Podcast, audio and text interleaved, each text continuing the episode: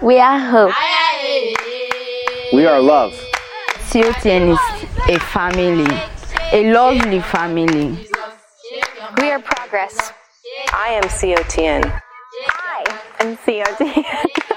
I didn't say you, I said me. I am COTN. You're listening to Beyond the Village. This podcast is produced by Children of the Nations. Shorthand for our name is COTN. We work in Sierra Leone, Malawi, Uganda, Haiti, and the Dominican Republic because we believe true, lasting, and meaningful change to a nation begins with the children. This podcast gives them, the staff who cares for them, and the partners like you a chance to tell the real story.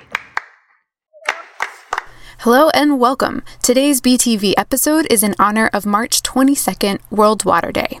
I'm your host, Heather Ostakevich, and we'll be exploring the impact of water from a small community in the Dominican Republic called Don Bosco. Let me start by giving you a few statistics. 1.8 billion people around the world lack access to safe water. Women and children spend 125 million hours collecting fresh water every day. Individual women and children spend as many as six hours collecting fresh water daily. Every 90 seconds, a child dies from a water related disease. Okay, so if you're like me, you hear those numbers and your brain checks out because, well, that feels way too heartbreaking and way too big to fix. So, what the heck are we supposed to do? I'm going to let COTN partner Rob Slazak tell you a quick story that explains his perspective on overwhelming issues like this. And as you'll soon find out, he's part of the water solution in Don Bosco. It's overwhelming from the standpoint that there's so much that still needs to be done. There's so many kids that need to be taken care of. I mean, it really can be, it, it can be a little bit discouraging. And I remember the story that I was told a long time ago of a couple walking down a beach at dusk. And off in the distance, I see a silhouette of somebody bending down and picking something up and throwing it in the water. And as they mm-hmm. approach, they see it's a, it's a man, he's picking up starfish and he's throwing them in the water. And so they asked him, What are you doing? He says, I'm trying to save the starfish. And they looked around and they see millions of starfish all over the beach. And he said, How can you make a difference? And he picks one up and he throws it in the water and says, Made a difference to that one. And that's what it's all about. It's one at a time.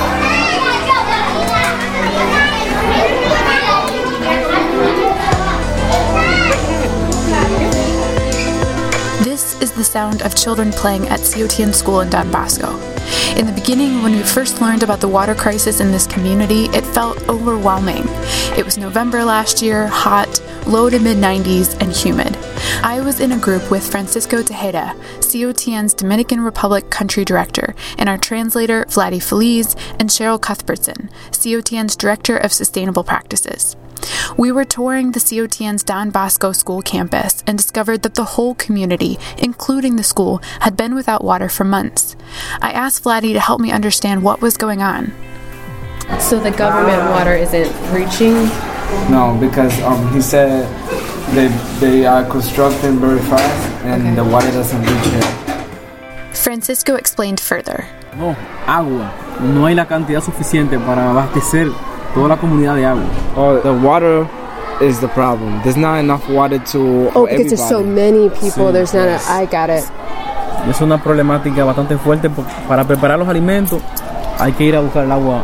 So they have to go up there to get Yeah. water. It turns out people were walking more than half a mile to get water. For the um food, for everything, that's something very important. The water. So for washing, cooking, everything, they have to go all the way up there. 100 degrees and no water, it just doesn't make sense. As we stood there coming to terms with this issue, with the heat of the sun beating down on our heads, the feeling of injustice was visceral. Francisco, how many people do you think are without water? Estamos hablando de cerca de más de, de 300 familias. o así. We are talking about more than 300 families. 251 children are part of COTN's Village Partnership Program in Don Bosco.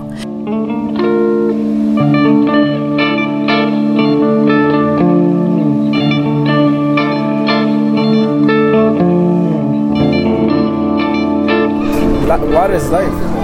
I know. I can't believe you've been a year without Water. Water. And especially, I mean, it's so hot right now. So they're not able to really take a bath unless they buy water. Yeah, they have to. Um, I, I, I come around here because I have a family member, and I seen kids that are in, are in COTN, um, where gallons are going going almost like a mile just to get water, going down hills, and um, you know you see how the streets Oh, are. yeah. It's very it's dangerous for. I seen little kids like seven years old with a bucket of water going down a hill, um, just to get water. Now, are they having to buy that water or are they able to get that water for free? They get it from the closest house that could get water. They go to the um to that person's house and they ask if they could get some water. And um, most likely, whoever got water lets everybody have water because they know that the, the water doesn't reach up here. Yeah. I mean, like imagine waking up at six in the morning to get ready to school, and then you have to walk to get water, take a shower, and then to come to school. Yeah. You heard Vladdy reference how treacherous it is to walk on the streets. Don Bosco is set in the midst of some hills. The roads are really steep in some places and made up of small rocks, not the smooth, small stones people use in their driveways. This stuff is jagged, and it's hard to walk on. As I walked along the road, I had to be careful about where I was stepping because if I stepped in the wrong way, I'd be sliding down the road. It was actually while I was walking down the road that I met a guy who was carrying water home for his family, and I asked if he'd be willing to tell me a little bit more about the water issue and how it had been affecting him and his family. He and his wife have three sons, one of which is in a COTN school. He usually has to walk about a kilometer to get water, and he does this three times a day. And to add insult to injury, sometimes he has to pay for this water. Do they feel like they can't use as much water for things that they need? ¿Y qué tanto le afecta eso como en el aspecto de cómo consumen el agua? Si es que la gastan muy rápido. Bueno, entre veces para lavar y, y, y cocinar hay que comprarla, los camiones. Sometimes when they wash the clothes or when, they, when the kitchen, we buy the water. Mm. Okay. So you have to think about how you're going to use water every day. Entonces cada día usted tiene que pensar en cómo gastar el agua cada día. Ok, sí, bueno, uno tiene que más o menos organizarse y, y ir gastando. Okay, each day we try to use a, a little water because the water that they use it, he needs to buy it. Mm. So it's is it financially hard for you to be buying water? Y algo difícil para usted pagar Oh, comprar el agua. Muchísimo, muchísimo. Yeah, a lot. If he doesn't buy water, is there another place he can get water? ¿Y el agua que ustedes compran la traen de otro lugar o de dónde? Viene como quien dice los camiones la llenan en el mismo. Y es la misma agua que nosotros It's the, consumimos it's the same water that we that water that we use here, but they take it from the river, the big truck. Oh, wait. So he's taking he's either taking water from the river or buying water. No, the the truck take the water from the river. Oh, and it brings Yeah. it over, and then they have to buy it. Yep. Even though it's river water. Yep. Wow. Lack of water is a basic and terrifying problem. It means a serious increase in sanitation and hygiene issues, and in this heat, increased risk of dehydration. But as Cheryl walked around the school campus and through Don Bosco, she was looking for solutions. The quicker, the better. So look at all that greenery down there. Yeah. Because look, at this is like a, it's almost it's like almost lush green. It's not just green. It's lush green. Okay, I know you can't see what Cheryl is looking at, so let me describe it to you. The school is up at the top of a hill. At the back of the property, down a steep slope, was a small jungle, a mess of trees and vines. We could even see avocados hanging out of some of these trees. So there's water somewhere underground. These plants, these plant, yeah, and this the the la- the ground is moist, and since there hasn't been a lot of rain for maybe eight months, there's no way that this would stay this green if there's no rain. So there's there's water underground here. Mucha lluvia constante en el país, aquí en Barahona. He's saying at times when there's been a lot of rain here in Barahona, Eh, algunas venas de agua eh, surgen más abajo. eh. some some some wells, some um of water um Come rises up. Sí. Ujú. Cuando llueve mucho, mucho, mucho, mucho. when it rains a lot. Yeah. So there's a lot of water. And I bet what happens is people are using that rain water. That's the other thing is when is rainy season here? ¿Cuándo es el tiempo de lluvia aquí en Barahona? Sabes que el, el clima ha cambiado muchísimo. Ahora Eh, está lloviendo por los meses de agosto, septiembre y octubre. Um, the climate changed a lot, and um, he's saying now um, it's been raining uh, um, around September, October. Eso es, por, eso es por el cambio climático, porque antes teníamos lluvia desde mayo, desde, a partir de mayo llovía muchísimo. So um, May. Before it used to be May, but the climate it's- been changed. And that's the big issue with climate change is because Yeah. of climate change, we're having these longer periods of drought. We're having the mm-hmm. same problems in Malawi where we mm-hmm. have these very long periods of drought. And so it makes the water situation even worse. But what we can also think about is when, when we're in rainy season, how can we put rain, what we call rain catchment systems, so that we can catch the rainwater and store it and use it later. But it won't be enough, but it would at least be a little, a little bit.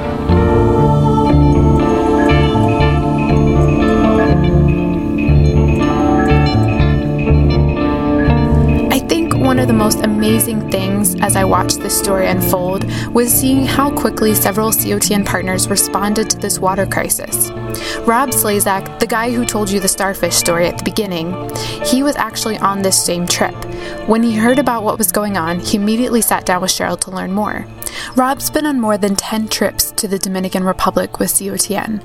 In fact, I did a podcast with him a few months ago. The people he works with and serves are like family to him, so this water crisis was a problem he wanted to help solve. Oh my gosh, how how can I mean we we take it so much for granted. We turn on a tap, it's clean water. In fact, we don't we're so paranoid now. When I was a kid, we used to drink from a hose. And now nobody even drinks from a tap. And the thing to be in a place where you have to go half a mile or t- a mile to get buckets of water, uh, it's unbelievable. It's you know, it breaks your heart. So, when you got home from that Dominican trip, what did you do? I knew that it was going to be a considerable amount of money. My wife and I sat down, and we've been pretty blessed.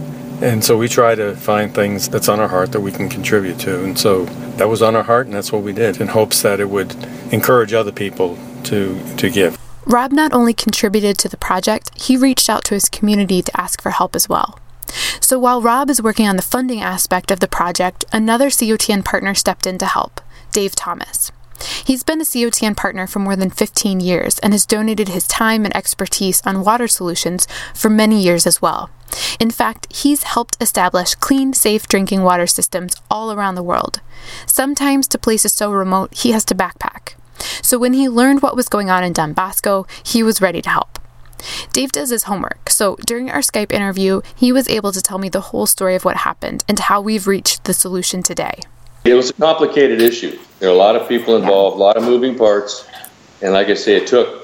This is two or three years now that this has been going on. Before the water crisis, Don Bosco had a pristine water filtration system at COTN school campus. It was being maintained by a local maintenance guy. Dave said when he inspected it, it was one of the cleanest he'd ever seen. That all came to a screeching halt when the water delivery system from the community abruptly stopped. It had been turned off, so they thought. But as it turns out, the area was experiencing a drought. Water level in the aquifers underground were reduced. With less water in the aquifers, the natural hydrostatic pressure, pressure that's needed to push water up through the pipes, was significantly reduced. Don Bosco's up in the hills, and so there's quite a quite a hike up the side of that, that mountain to get to the school. And so it took quite a bit of hydrostatic pressure to push that water up there. Anyway, about six, eight months later, they found that the water pipe that was uh, for the community up there had been cut. Oh, probably a half a mile or so down the hill from the school, and uh, it was up out of the ground, and it the water was just kind of flowing out of it. Uh, kind of not a whole lot of pressure. It looked more like a two-inch uh, drinking fountain. So the community would uh, just take their buckets and they would go down and, and uh, load them up there and then tote them back home. And this went on for quite a while. The local community services water district was aware of it, but nothing was changing. We finally uh, sat down with Francisco and said, well, This is not going to change. So we really do need to do something. It turns out Francisco knew the director of the local community water services in the Barahona district, and he set up a meeting. Uh, it was a very chaotic morning. The phones were ringing. There was a lot of hustle and bustle in and out of the office, but it had the feeling of normalcy. meaning that's just the way the business is conducted. It was there was a lot going on. There's always a lot going on. It's quite a task to deliver water in the hill communities uh, of Barahona, and he was doing everything he could to stay out in front of it. When we chatted with him, uh, we explained, you know, who we were, what we were about, and that we uh, and he was very much aware of Children of the Nations. And we asked him about the severed water pipe. Uh, he nodded his head. Oh yeah, he's aware of it. And, and I said, well, you know, we're we're not getting water to our school at Don Bosco, and want to know if that pipe is on the list to be repaired. And he said, uh, "Yeah, no, it's not on the list, and uh, it's it's just not a priority. He has many more uh, items that are of a higher priority, and there's no funding for it." Because there's still some water flowing out of the severed pipe, the water issue didn't rate high enough on the list. He simply didn't have the time or the resources. But there was also the issue of the drought. Even if he could repair the pipe, he didn't think the water would make it all the way up the hill. At that point, Dave says they asked him if he thought there was enough water in the aquifers to drill a well, because COTN was interested in pursuing this option. That got his attention, and he, he wanted to know more about that. And he said, Well, we would fund it and we would drill a well on the site if we were able to get permission. He gladly said, You have permission. If you want to drill a well, please do. His only request was that COTN make it accessible to the community as well, and COTN agreed. He was elated. He just he loved the idea, and he said, "Just come in here when you want to drill it, and then I'll get you uh, all the all the permits or all the permission that you need." And uh, so apparently that happened because the well has been drilled. Fortunately, the first the first drill uh, didn't pan out, but there's water down there, and uh, we're going to try again. And we'll continue to do that until um, until we're able to get a, a, a full functioning well up and running. Here's the sound of the well being drilled in Don Bosco.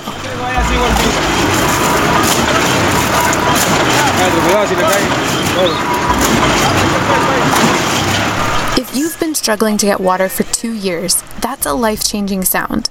And if you're a kid living in that community, this is one of those life events you'll remember the day the crew started drilling a well on the COTN school campus.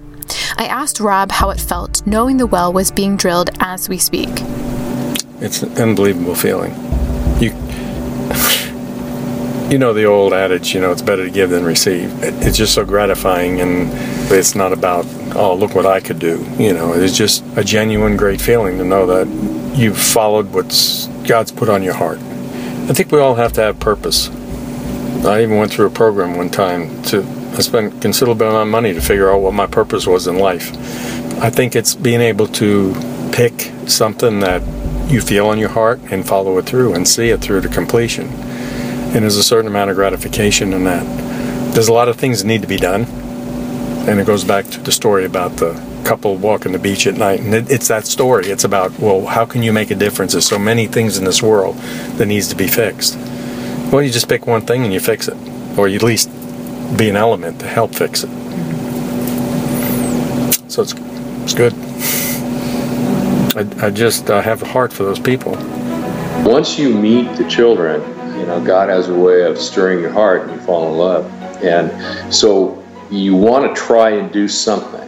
Uh, I work in the water industry, and uh, I knew that I could do this. I knew that I, I, knew how to put together simple filtration systems, and I knew that, that that was an area that I could contribute and, and help in. And so that's where I kind of focused on and gave me purpose to go. And I was looking for reasons to go, and that was it.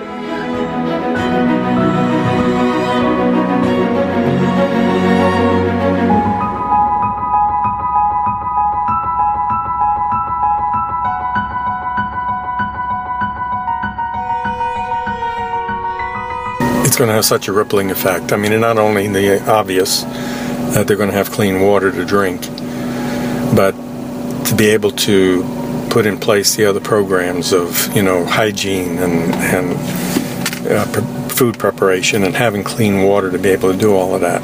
Just that one thing, water, can have such an impact on a group of people because it has such an effect in so many different areas. So it's going to be uh, it's going to be pretty neat. I want to thank Francisco, our COTN translator Vladdy, Cheryl, Rob, and Dave for sharing this story. Their hearts are for the kids, to see these kids get what they need so they can grow up and transform their communities. Like Dave said when he learned about COTN's vision for the kids. It just resonated with me. If you'd like to be a part of Water Solutions for Children in Africa and the Caribbean, go to cotni.org forward slash water. Thanks for listening. Until next time.